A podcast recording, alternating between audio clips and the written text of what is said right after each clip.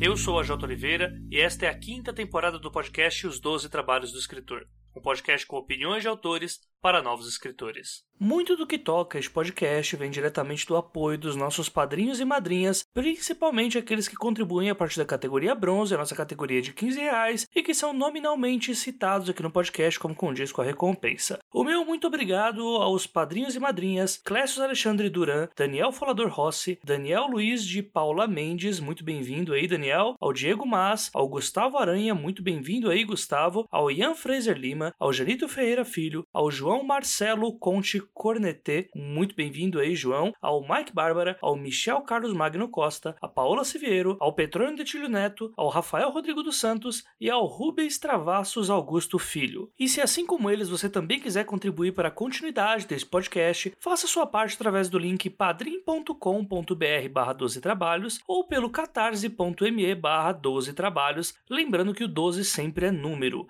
e torne este podcast mais digno dos seus ouvintes.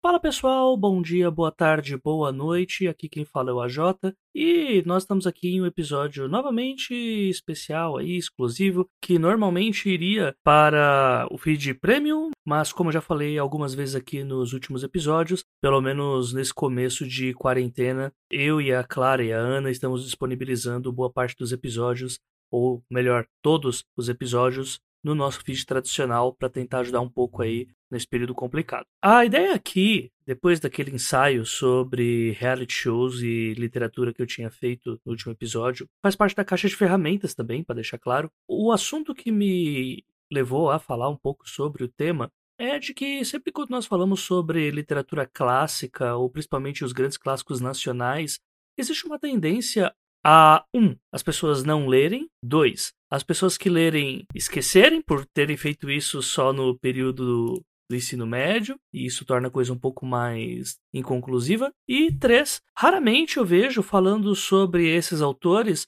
e levando em conta as questões técnicas envolvidas ali no texto.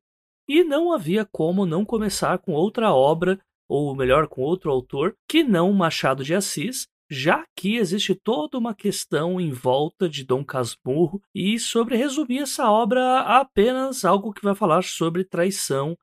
Eu não vou me prestar a fazer isso aqui sozinho, então eu chamei aqui o Jefferson Figueiredo, que participou por muitos anos lá do 30 Minutos, podcast ao qual eu faço parte aqui da rede Audio Cosmo.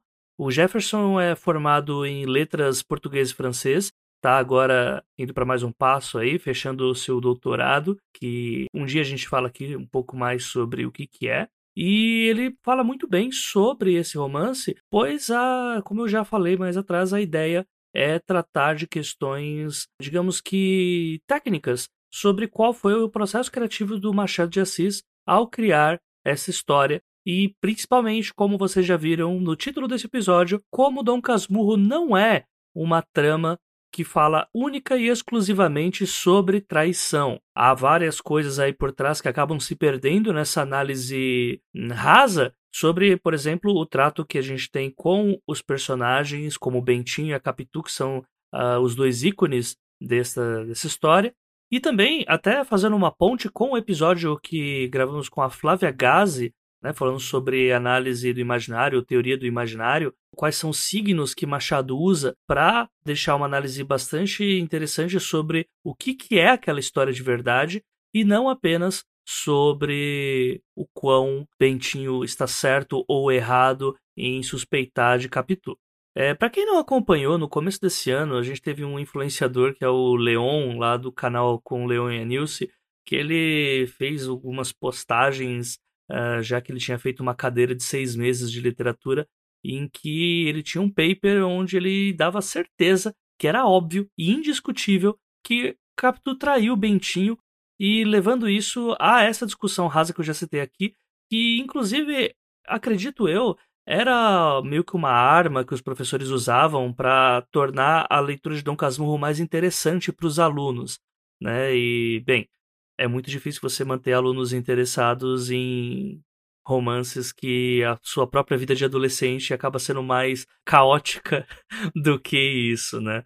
Então, a gente vai falar aqui nos áudios com o Jefferson sobre como a gente tem que ler Dom Casmurro na, na perspectiva do seu tempo em que foi escrito, né? Também sobre como Machado coloca pra gente vários e vários pontos que vão formando a não só a personalidade do Bentinho ativamente, mas também como suas escolhas mostram exatamente quem que é esse personagem ciumento, um tanto quanto mimado. Um outro ponto para a gente ir direto para os áudios, eu acho que vale muito a pena colocarmos aqui, é que, como estamos falando de um podcast para escritores, é bastante interessante pensarmos em como autores pensam em criar personagens, em criar plots, em criar histórias, e eu acho que é um exercício muito bacana imaginarmos todo o processo e todos os porquês de Machado ter feito certas escolhas que serão citadas mais à frente. Eu até vou remeter um pouco aos games aqui agora. Um game lá dos anos 2000, provavelmente vocês conheçam, que é o Resident Evil, onde foi um dos primeiros jogos em que a, onde tinha como uma das suas principais premissas que nenhuma sala era feita por acaso. E isso por N motivos, né? Desde tamanho do jogo, a mídia que não suportaria e tudo mais. E eu acho que vale muito essa regra para a literatura, tendo isso em mente. Vamos pensar, se é para nós compormos com coisas que façam sentido, um cenário, uma história, qual que é o processo criativo e o que me leva a tomar essas escolhas na hora de botar essas ideias num papel? Ah, um disclaimer aqui. É, no final desse episódio, a gente vai ter alguns recados bastante importantes, inclusive sobre a Flip Pop, que vai acontecer ah, daqui a oito dias, de acordo com a data em que esse episódio está sendo publicado. Então eu aconselho vocês a ficarem até o final, pois eu vou falar também sobre ó, alguns convidados. O, o evento vai ser simplesmente sensacional e eu acho que vale muito a pena vocês pararem para ver isso. Enfim, vamos lá para mais uma caixa de ferramentas, dessa vez comigo, a Jota Oliveira, e com o Jefferson Figueiredo. Então, gurizada, vamos abordar porque o Dom Casmurro não é sobre traição e porque o foco da trama não é a traição.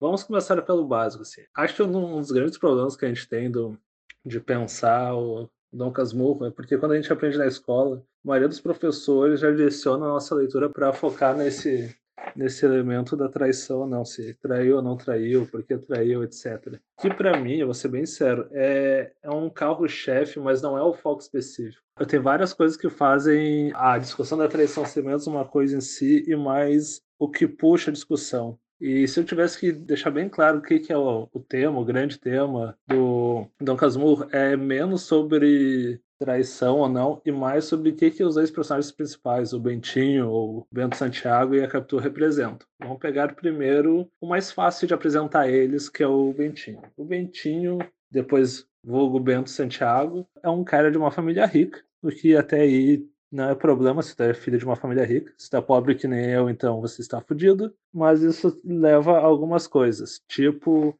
ele tem um background, e isso fica bem claro em várias e várias e várias passagens do livro, de uma pessoa privilegiada e que não percebe isso. Não só privilegiada, mas também ele é uma pessoa bem mal, menos mal, como é que eu posso dizer, uh, protegida. A, a figura da sua mãe, não por acaso, é uma figura excessivamente protetor e até um pouco angustiante para quem lê o livro. Isso não por acaso resume muito do que o Bentinho é. Ele é uma pessoa privilegiada de um momento histórico brasileiro bem preciso que o Machado está descrevendo, que ele viveu, que é, é o final do Império, o começo da República e muitas coisas estão mudando. E basicamente a gente tem um fim de mundo, assim. Quando eu falo fim de mundo, não é que o mundo está acabando, mas o mundo de determinadas categorias de pessoas estão terminando.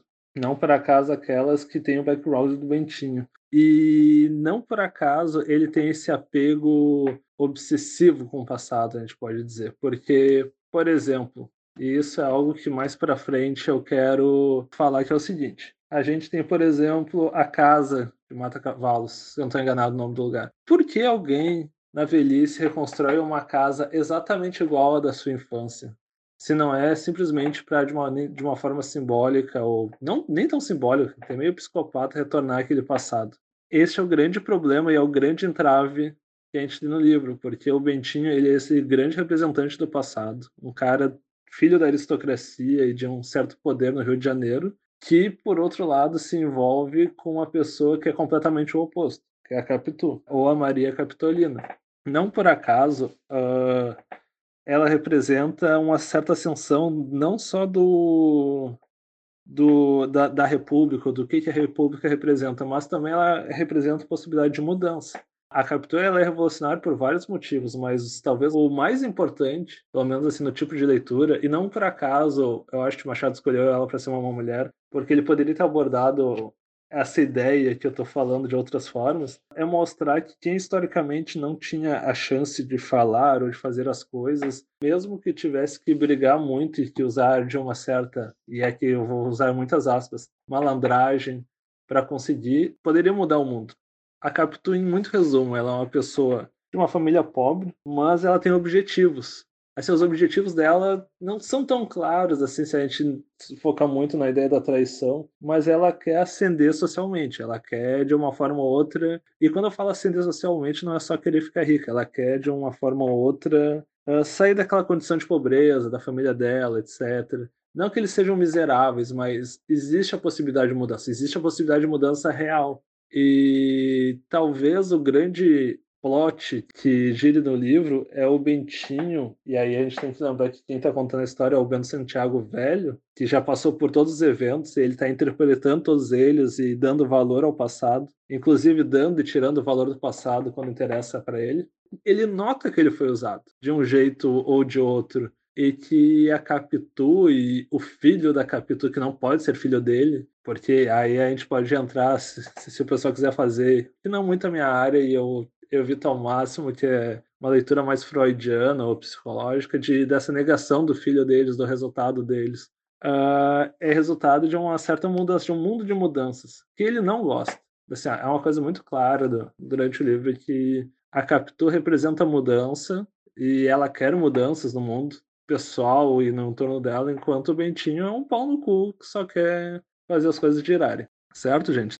Ah, mas e a traição? Ele fala que pensa nela. Sim, a traição é, é ela é meio. Uh, como é que eu posso colocar? Ela, ela sintetiza de uma forma ou outra o grande entrave do, do Bentinho. Ele achou que ele fosse usar a Capitu, porque ela era bonitinha, e estar numa tradição que ele estava bem estabelecido de usar pessoas e fazer o que quisesse com as pessoas para ser usado e, e talvez e aí vem o grande porém que, da, da traição. Talvez ser usado e ainda debochado, entendeu? Só que aí tá, a gente não tem muito como saber coisas óbvias. O livro é contado só a partir da perspectiva dele, e é muito fácil tu ver como ele faz a seleção dos fatos e a forma que ele aborda. O famoso capítulo lá da, que ele percebe a traição, ele é tão preciso quanto nada, entendeu? Quanto uma estrela no universo porque ele é muito vago e ele vê uma coisa e ele interpreta e ele já está num, num, num mundo de ciúmes assim que ele esquece que literalmente dois capítulos antes ele estava querendo comer a Sancha, mulher do melhor amigo que acabou de morrer. Então, a traição, acho que ela representa mais, essa obsessão com a traição é, é o paradigma de mudança de um passado, assim, de um passado que ele sabe que ele está bem estabelecido, bem de boa, para um presente talvez não tão bom por enfim, a perda do, de um certo status e de um certo poder. Então, se alguém te perguntar sobre o que é Dom Casmurro, pode ser várias coisas, mas não é sobre a traição, tá, gente? Eu gosto como quando a gente para para falar sobre o Machado, principalmente das coisas que nós lembramos que nossos professores nos passaram. E eu não estou fazendo nenhuma crítica aqui aos professores, inclusive porque eles são guerreirinhos que têm que lutar contra mil e uma coisas para nos ensinar.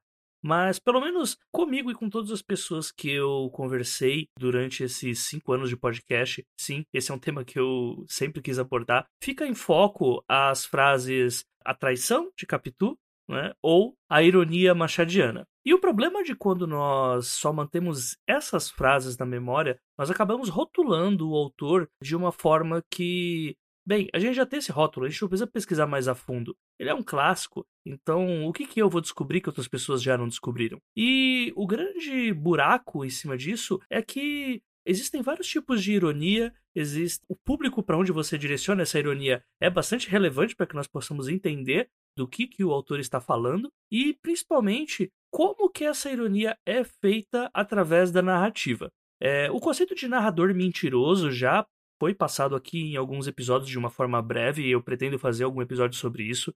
inclusive um dos meus autores preferidos, que é o Chuck Palahniuk. Quase todos os livros dele se passam no ponto de vista de um narrador mentiroso. E acho que até deixando um exemplo nacional aqui, mais contemporâneo, acho que vale muito a pena quem não leu ainda ler Dias Perfeitos do Rafael Montes, que é um livro em que o narrador ele é o próprio personagem tão conservador, na verdade, até pior do que o Bentinho, só que vindo de uma família falida do Rio, que é uma coisa bastante comum, dependendo do bairro, da localização em que você está. E por que, que eu tô falando isso? Porque a ironia machadiana, ela não se resume apenas, por exemplo, a um narrador que vai debochando do seu próprio leitor. Mas o Machado ele tem constantes críticas à sociedade e principalmente à alta classe em suas questões conservadoras, que é um tema um tanto quanto atemporal, já que, e aqui eu coloco minhas palavras, a classe média e a classe alta são muito bregas, né? e eternamente serão bregas exatamente por causa desse conservadorismo exacerbado.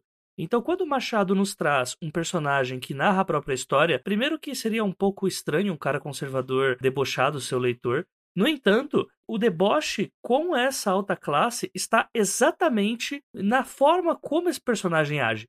Então eu acho que se torna uma nova leitura quando nós conseguimos nos colocar naquele tempo, entender quais eram as críticas feitas por conta de uma mudança ali no status quo e perceber como que o próprio Bentinho também é um deboche a muitos dos costumes que são feitos, aos clichês que eram colocados, a coisa que vem meio de um cristão italiano ortodoxo, de você sempre sonhar que vai ter um filho padre, quão esse tipo de coisa pode impactar na vida de uma criança e torná-la o ser humano mais desprezível do mundo em sua vida adulta. Então, como é que o Machado vai abordar os valores do Bentinho de uma forma sutil? Na verdade, assim, não é tão sutil. Assim, uma coisa que eu gosto muito do Machado, e eu gosto especialmente desse livro mais até do que o Memórias Póstumas, é, é que o Machado é um cara, assim, eu vou usar essa palavra de, fora de contexto. Ele é um cara muito moderno, assim, a época dele. Quando eu falo moderno, uh, estou gravando isso em 2020 e tem muitos autores que não entendem isso. Por exemplo, de de que tu pode mostrar grandes uh, detalhes, características dos personagens e dos lugares, tu quer mostrar por pequenos detalhes, por pequenos gestos. Talvez o mais óbvio para mim que como ele, ele aborda os valores do Bentinho é a relação dele com a, com a, com a família no geral e os personagens da família dele, o que eles representam, mas principalmente a mãe. A mãe dele ela é uma guardiã do passado, ela é guardiã do passado do pai dele, que ele não conheceu, que morreu jovem, e que e da coisa da religião, não, não por acaso a religião, ela não é o centro do romance, mas ela está sempre ali. O fato do, do Bentinho ter ido pro seminário e conhecer o Escobar lá, uh, o fato de que a família tem contato com religiosos e a forma que eles lidam com a família, especialmente com a mãe dele, a visão muito positiva do Bentinho sobre a estrutura da igreja e sobre a questão da igreja como um todo. Então tem várias formas que o Machado pode vai mostrando, mas tem um que eu acho muito importante, que, é, que passa muito batido para mostrar como o Machado, o Machado aborda a forma com que o Betinho olha para esse passado de forma obcecada e não é tão sutil assim. Primeiro é a casa lá de Mata Cavalos. A que, que eu já falei, ela representa muita coisa assim. Ela literalmente ela é a representação física de um retorno ao passado, enfim. Mas tem um detalhe na descrição daquela casa que é muito genial, que é o seguinte: tem vários imperadores romanos desenhados e ele manda desenhar todos de novo. E todos aqueles imperadores, por exemplo, têm algo em comum que é problemas conjugais e mortes de mulheres. Então, é um dado histórico real. No Machado não inventou nada. Mas ele pegou aquelas pessoas específicas e colocou como um detalhe. Porque, enquanto conjunto, tá, eles são imperadores romanos, mas não existe nada muito, muito profundo que os ligue. Então, por que aquelas pessoas? Aí, se tu vai pesquisar, tu acaba descobrindo que eles têm problemas extraconjugais deles ou de suas esposas, suas amantes, e algumas acabaram morrendo. Então, isso é outra forma de mostrar que o Machado apresenta os valores do Bentinho. Ou talvez, como eu já citei antes, e eu acho incrível, assim, porque a discussão sobre a, sobre a traição ou não, para mim, é muito tosca, por vários motivos, mas a principal é: então, você está chorando que seu amigo morreu e acha que a sua esposa estava traindo. Mas volte dois capítulos. Você que conhece o famoso capítulo do, da, da, traição, volte dois capítulos e lembre que a Sancha estava fazendo suas coisas e o Bento Santiago, já adulto, olha para ela e, hum, posso comer ela. E isso normalmente não é citado, isso é algo que meio fica de fora. E, é, e para mim eu acho meio incrível, porque literalmente é duas páginas antes. E não é algo sutil, assim, é bem claro. Ele diz com todas as letras que ele ah, dá uma comida fora, algo do tipo. E é meio estranho que a gente foque muito na obsessão dele e nessa coisa de trair ou não quando a gente não tem a gente não tem elementos reais assim isso é uma coisa importante. E isso não é dizer que ela traiu ou não traiu isso a gente tudo isso cai num campo de achismo. A gente não tem nem provas por A nem provas por B. Mas o fato de ele querer comer a Sancha no dia anterior ao afogamento do Escobar, isso é um fato. Tu consegue achar no livro ele falando isso claramente, e a situação, se os dois estão sozinhos. Então, em resumo, o... tem várias, muitas formas assim, de eu teria que reler agora de novo o Dom Casmurro para analisar e talvez eu encontraria outras formas que o Machado acha de mostrar o, os valores do Mentinho. Mas assim, o valor principal dele é esse apego ao passado e é o apego à tradição. E a mãe dele representa isso, a casa, o fato de ele rememorar a vida em si já é uma coisa meio e a forma que ele rememora a vida dele, uma certa nostalgia. O fato de, do, do Dom Casmurro também é bem importante de é um nome assim, tipo, tem a coisa imperial e não por acaso ele representa essas pessoas do império e acontece no, num bonde, que é algo moderno para a época, tá, gente? Um bonde era algo moderno para época. Calma, calma, tá? Hoje em dia as pessoas não andam de bonde, eu acho. Uh, esse Dom Casmurro ele tem muito a ideia de rebuscamento, mas também tem uma ideia de, de nobreza, num mundo onde a nobreza já não faz diferença. Então, isso é bem importante para pensar. E o Machado vai largando várias e várias dessas, assim. E não por acaso também o Escobar, só para terminar essa parte, o Escobar representa o contrário, ele representa o lado mais empreendedor, assim, o lado que se põe em riscos. Ah, o Bentinho nunca se põe em riscos, nunca, nunca. Então, pense nisso, leia com carinho e é isso. Não há muito o que adicionar, eu acho que o Jefferson colocou pontos muito bacanas sobre o livro. Ele não chegou a citar, mas que é algo que também eu, no ápice do meu segundo ano de ensino médio, lembro que, como a gente já estava ali em 2007, 2006, algumas pautas eh, já estavam bastante em voga, né? E adolescentes são um problema com certas questões. E a gente achava muito estranho como o Bentinho tinha até um, alguns toques meio homoafetivos quando se referia a o Escobar, que é o melhor amigo dele. E ainda que isso não fique muito claro, é muito legal a gente parar para pensar em como que ao mesmo tempo o Bentinho é aquele que teme o tempo inteiro estar enganado, é o personagem que está sendo brutalmente enganado por nada mais nada menos do que ele mesmo, não é?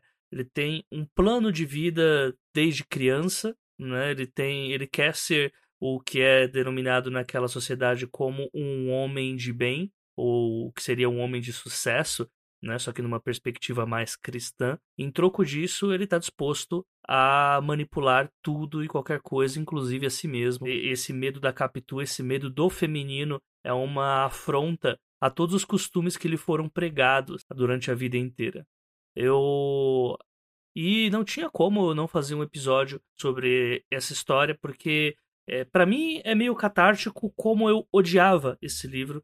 Foi uma das histórias que eu mais odiei durante uma boa parte da minha vida, principalmente pela obrigatoriedade de ter que lê-la para conseguir uma vaga num vestibular e tudo mais. E como essa obrigatoriedade fez com que eu criasse um ranço de uma história que, na época, eu não tinha bagagem suficiente para entender o quão genial nessas entrelinhas o Machado era e é eternamente, já que ele está imortalizado aí para todos nós.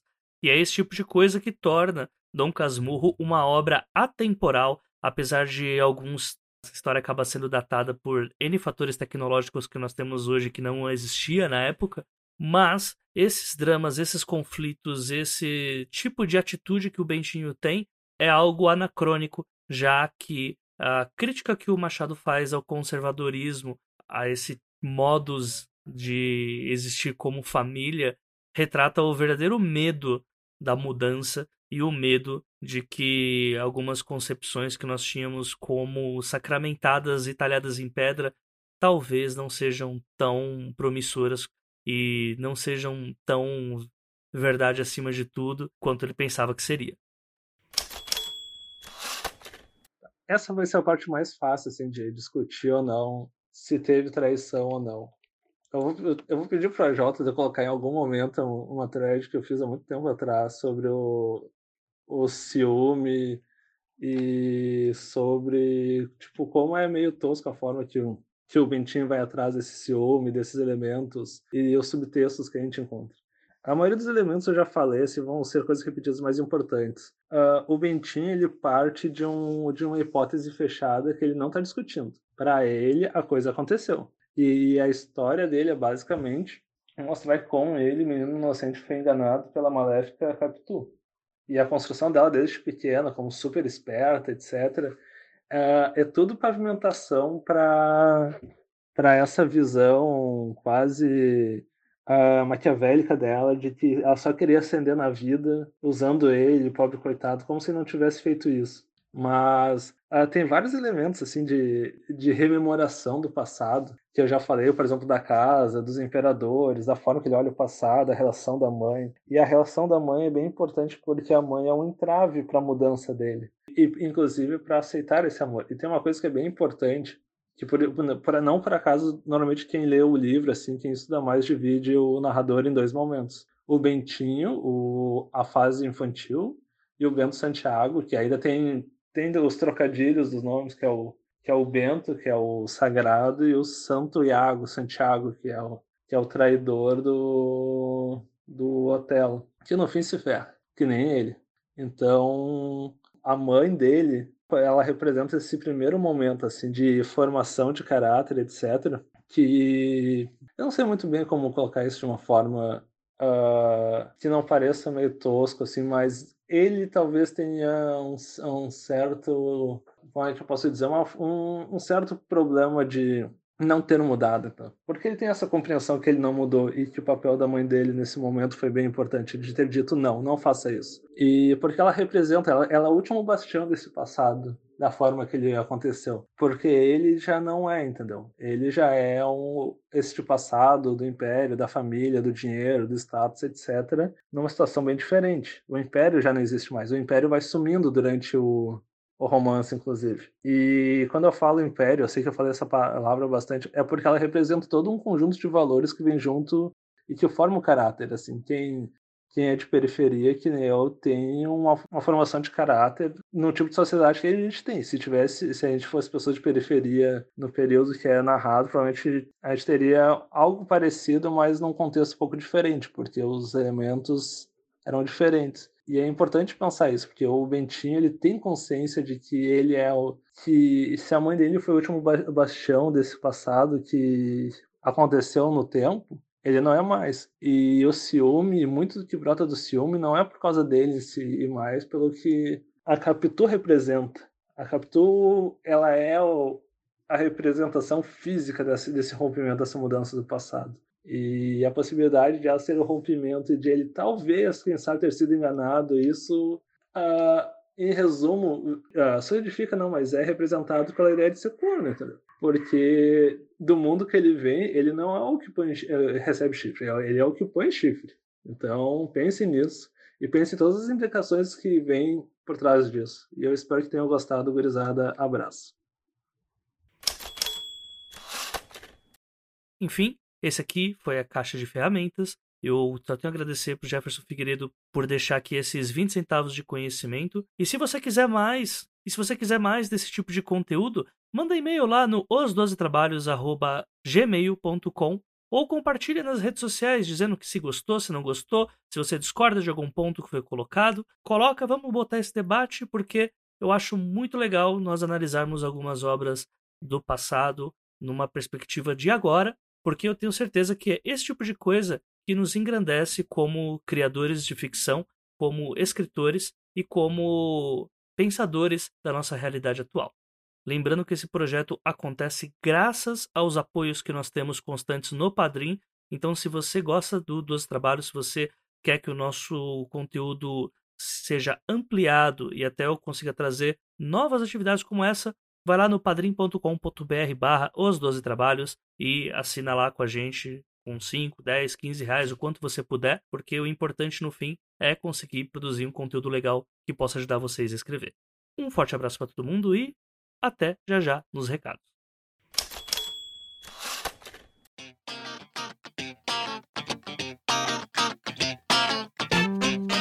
Leitura de comentários e recados aqui da semana, dessa vez é para semana mesmo, porque a gente tem algumas coisinhas meio urgentes aqui. Mas antes delas, eu queria colocar para vocês uh, uma indicação muito especial que eu me deparei esses dias no YouTube e eu preciso indicar isso para todo mundo porque eu achei um canal sensacional, que é o canal Página 31 da Júlia Calisto. E nossa, lá vem mais um youtuber que fala de livro. Não, calma aí, gente, não, não, não desliguem ainda.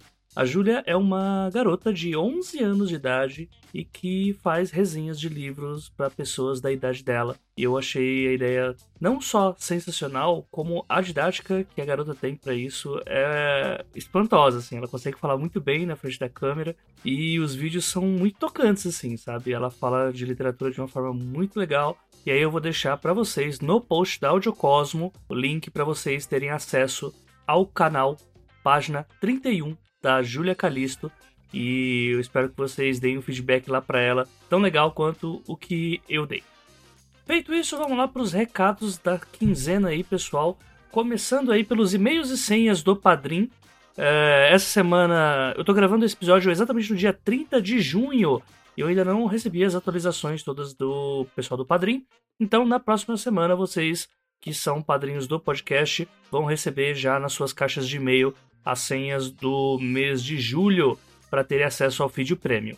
Então, fiquem tranquilos, talvez demore um pouquinho mais, porque, como eu falei, eles ainda não mandaram nada e ainda tem. E isso faz parte da burocracia da coisa. Então, fiquem na guarda que essa semana, até sexta-feira, aparece. E mais um recado que eu tenho para passar, que está crescendo bastante, que é o grupo do Telegram o grupo do 12 Trabalhos no Telegram. Eu vou deixar o link também. ultimamente tenho deixado em todos os episódios, mas se vocês querem ter informações, inside informations uh, do 12 Trabalhos, eu passo isso pro pessoal lá no grupo do Telegram. Eu, ao vivo, quando eu tô gravando algumas coisas aqui, quando eu tô é, fazendo alguma edição do, dos trabalhos, eu vou lá e mando um áudio pro pessoal para dizer o que, que tá acontecendo, o que, que não tá acontecendo, fazer enquete sobre o que, que eles querem que apareça aqui no 12 Trabalhos. E o grupo do Telegram, ele não é velado a ninguém, então você não precisa ser apoiador do 12 Trabalhos para participar. Então, só acessar o link aqui no próprio site da Geocosmo, no post deste episódio, você pode acessar lá o grupo do Telegram. Então agora vamos lá para o recado que eu reservei desde lá do começo do episódio, que é sobre a Flip Pop. Flip Pop que vai, é, a partir do momento que esse episódio está sendo lançado, ocorrerá daqui a oito dias. E veja só, eu recebi uma lista com todas as atrações da Flip Pop e eu vou divulgar algumas aqui para vocês. É, eu tô bastante espantado com algumas vezes aqui, né? Porque aparentemente a gente vai ter um trabalho bem bacana da Diana mais uma vez agora no ambiente online, né? Para quem não sabe, a Flip Pop ela ocorrerá de forma gratuita dessa vez e com mais convidados estrangeiros do que nós tivemos outra vez, com as mesas tão diversas quanto elas já eram nos outros eventos.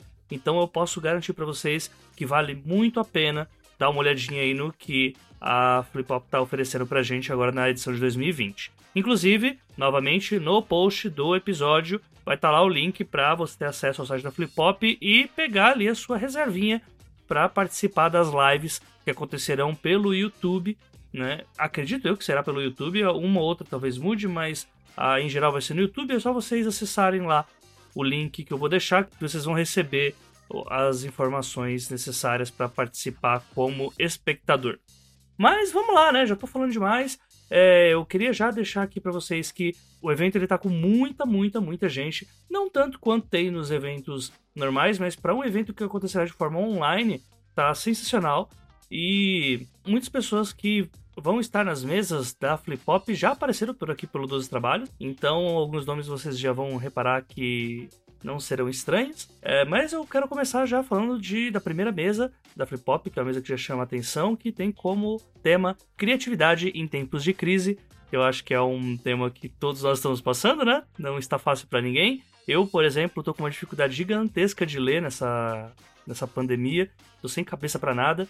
E eles vão levaram para essa mesa, eles vão levar para essa mesa, né?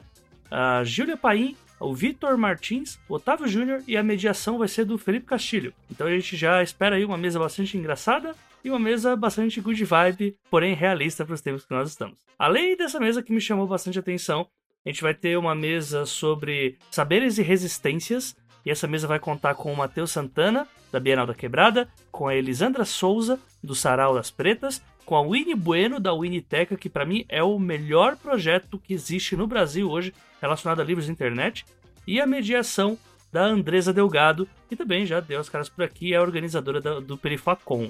Uh, a gente vai ter também. Agora eu vou falar de alguns participantes em destaque, porque se eu for falar de todas as mesas aqui, eu vou ficar um bom tempo. Uh, a gente vai ter também participação do Léo Juan, que é youtuber, uh, do Sérgio Mota. Sérgio Mota, que é um maravilhoso, escreve muito bem. A gente vai ter a Halle Cass, que é tradutora, faz um grande trabalho aí para o nosso ambiente de literatura. Vai ter participação do Rafael Montes, Samuel Gomes, do canal Guardei no Armário também. A gente vai ter Iris Figueiredo, Janaína Tokitaka, Bruna Vieira, Gabriel Mar, Talita Rebouças, Dinha Notso, que já apareceu por aqui também. Vai ter a Jana Bianchi, que faz o livro ao vivo aqui conosco, quando, pelo menos enquanto tem. E ela vai estar tá mediando uma mesa sobre agente literário. Olha aí, vai ter a Thaisa Reis, da página 7, a Alba, da Increase. Vai estar tá a Mia Roman também. Enfim, vão ter muitas pessoas bacanas aí nessas mesas e com assuntos bem legais. Vai ter mesa sobre exploração de gêneros literários diferentes, vai ter literatura na pré-adolescência. Enfim, é um festival que promete bastante, mas principalmente porque a todos os dias a última mesa será com autores estrangeiros. Né? E quando eu falo autores estrangeiros, eu falo de nomes como a Cassie Mackinson, que é autora de Vermelho, Branco e Sangue Azul, que é um dos, uma das minhas melhores leituras do ano passado, disparado. A Ibizoboi, também no segundo dia, que ela é autora de Pride e também de American Street. É um nome que tem feito bastante barulho também aí ultimamente. Uh, no terceiro dia, a gente vai ter uma mesa com a Kirsten White, que é a autora de A Farsa de Guinevere, pela plataforma 21 aqui no Brasil. E no último dia, a gente vai ter a fucking Rainbow Rowell, que é simplesmente. Ah, meu Deus, o que, o que falar sobre Rainbow Rowell, gente? Eu, eu não tenho palavras. Mas o ponto é, a Rainbow Rowell, pra quem não conhece, é autora de Simon Snow, né? Da trilogia Simon Snow. Ou, para ser mais exato, do primeiro Carry On e depois de Away Song, que em breve serão publicados aí pela editora seguinte, aqui no Brasil. Então, como nós já sabemos aí como é a cara da Flip Hop, é um evento que ele vai abordar, em suma, o IA, né? Só que não se limitando apenas a autores desse gênero. Eu já falei alguns autores que não estão na pegada de IA, mas é um evento, sim, que vem para falar com pessoas jovens, é, em suma, né? E que vem trazer aí uma boa diversidade de papos. E uma coisa também que vale dizer é que em várias mesas haverão também sorteios de livros para quem estiver assistindo. Então, Fica essa dica para vocês. Vai ter muito autor bacana, vai ter muito assunto legal nas mesas. Vão ter a presença de autores que, assim, muito difícil de conseguir conversar com eles, como é o caso da Rival. E tudo isso por motivos de linguagem mesmo, enfim, mil e uma coisas, né?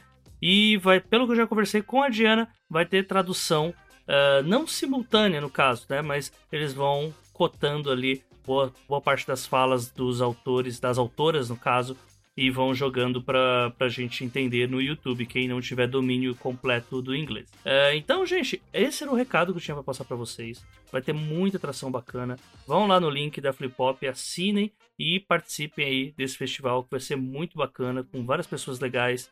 E eu tenho certeza que vocês não vão se arrepender. E por enquanto é isso, gente. Acho que eu já me estendi demais aqui nesses recados. Eu espero vocês aí na próxima quinzena. Semana que vem tem episódio do Pergunte às Damas, que eu já editei, tá ó, uma maravilha. E daqui a 15 dias a gente se vê, né? Se protejam todos e lavem as mãos. Um abraço para todo mundo e falou!